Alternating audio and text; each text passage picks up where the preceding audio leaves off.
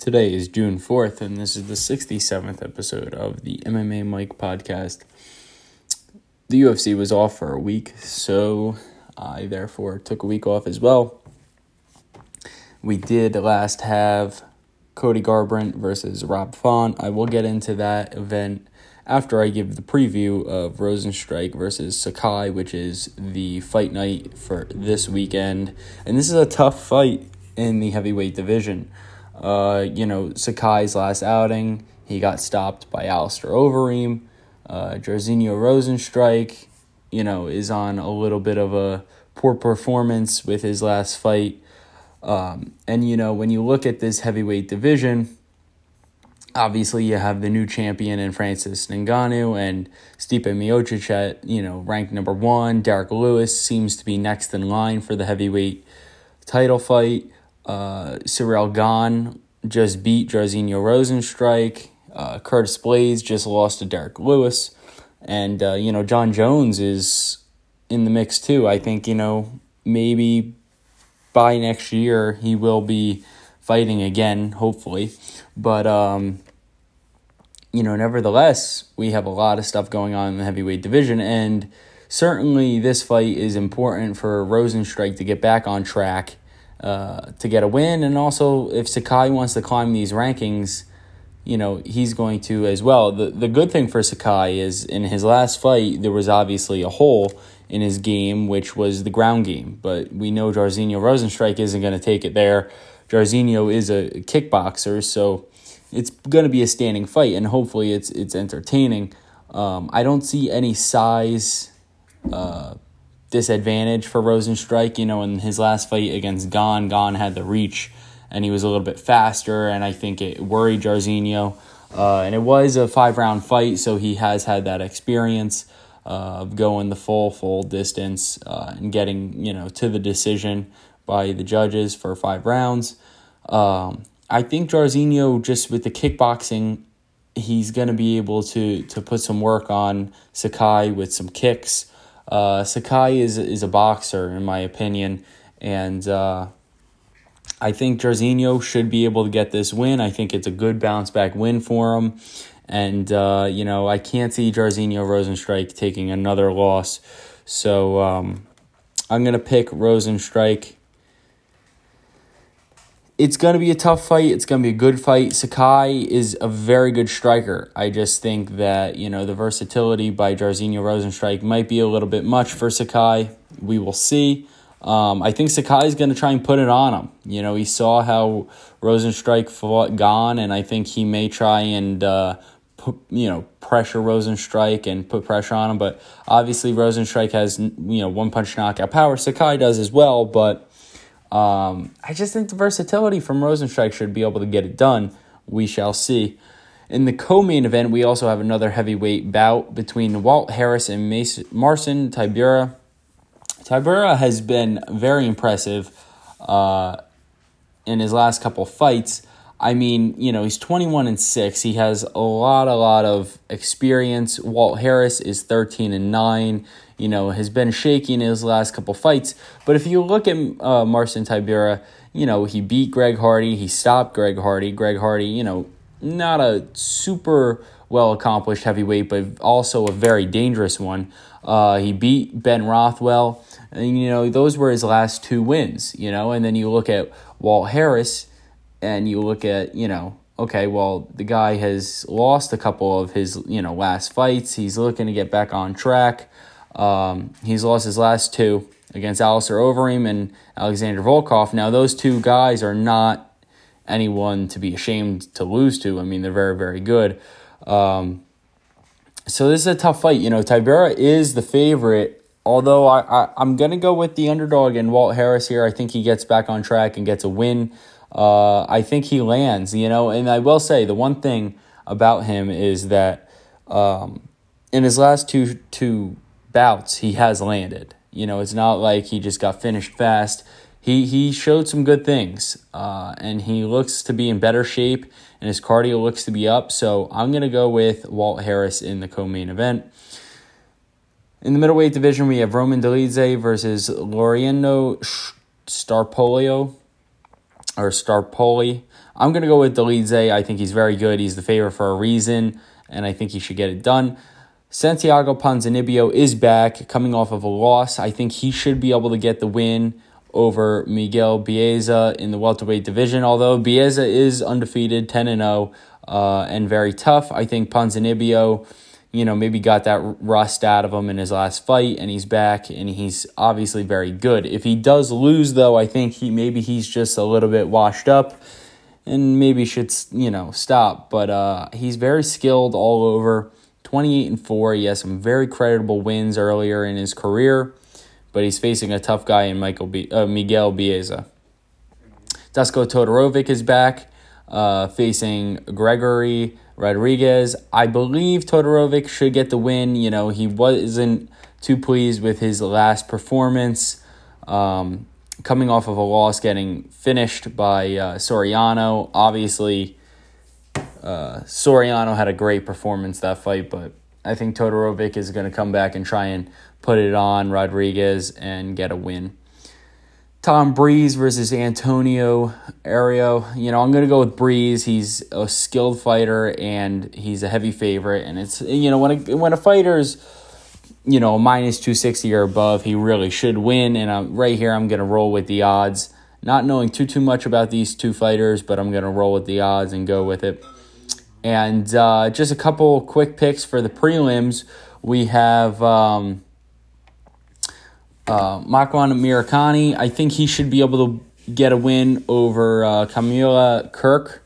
Uh, Amirkhani is a good fighter. You know, losing his last bout against um, Edson Barboza, but you know that's not anything to be ashamed of. Uh, I think that you know he should be able to pick up a win here. Montana De La Rosa is facing Ariane Lipski. I'm gonna go with De La Rosa. Tanner Boser is back on the prelims, facing Latir, uh, Ilir Latifi.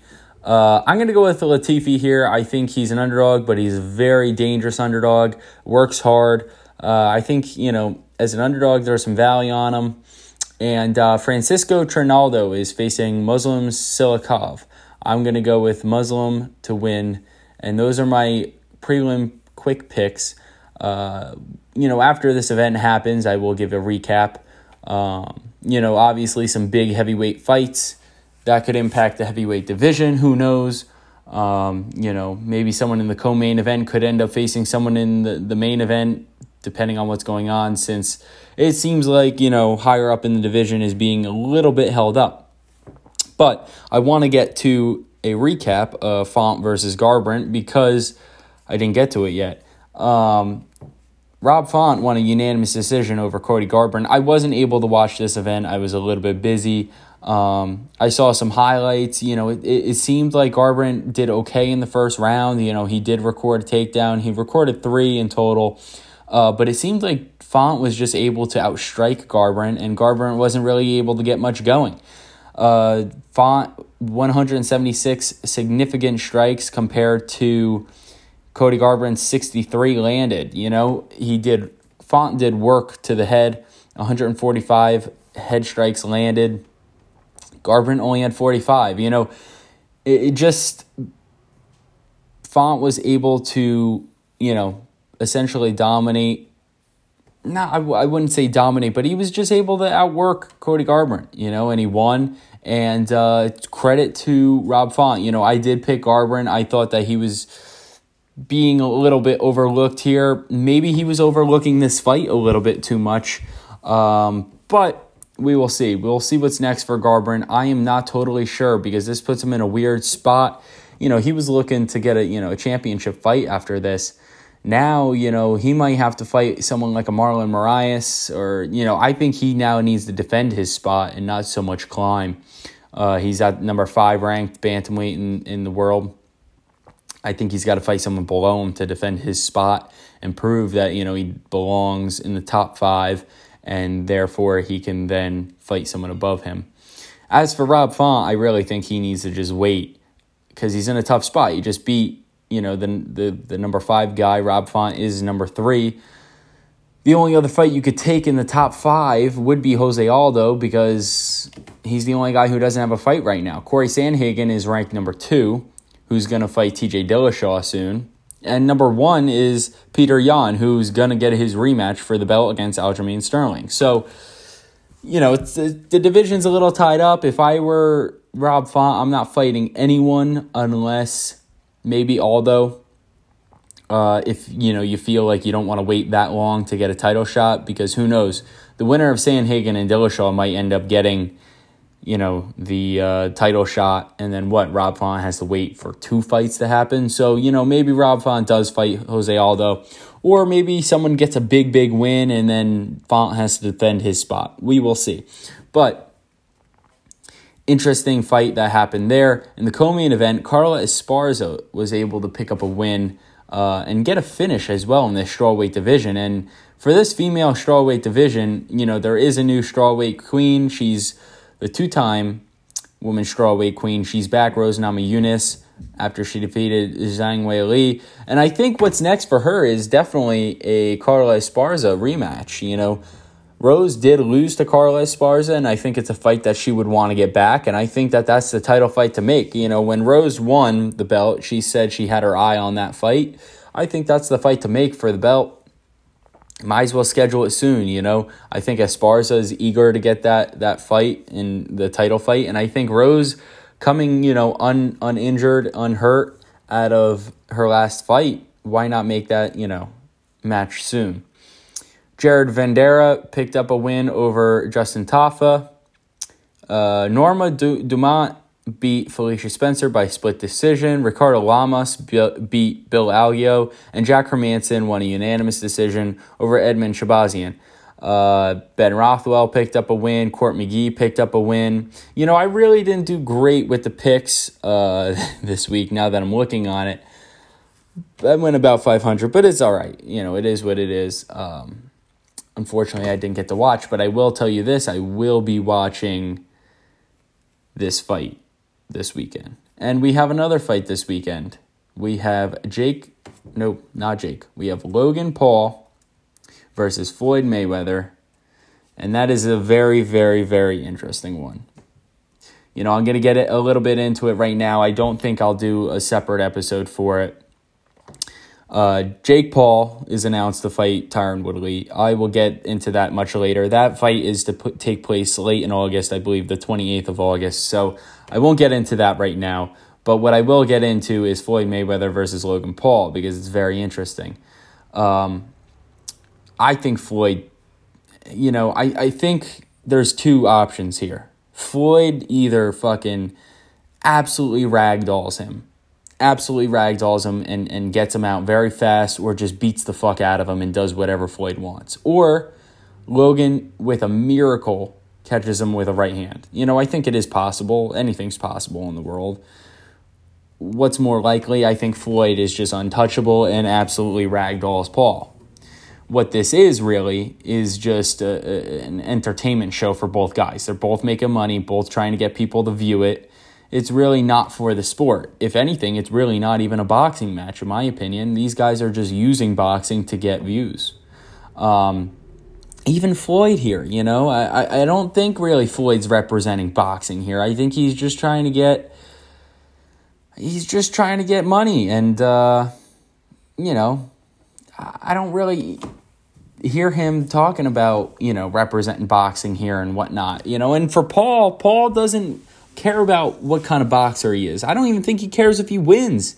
He just cares about entertainment. And he's going to try and put on a show. And who knows? He might just go out guns blazing and try and just knock Floyd out and doesn't care about form, doesn't care about, you know, crisp technique.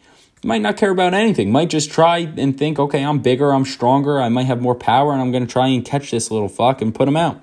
Who knows? It's a little crazy. You know, we will see. I for sure will be talking about the result, obviously, uh, after this fight. But you know, you got to think Floyd is for the people who really think Logan's going to go out there and, and you know box correctly and actually beat Floyd. That's impossible. That's impossible. Floyd is 50 and 0.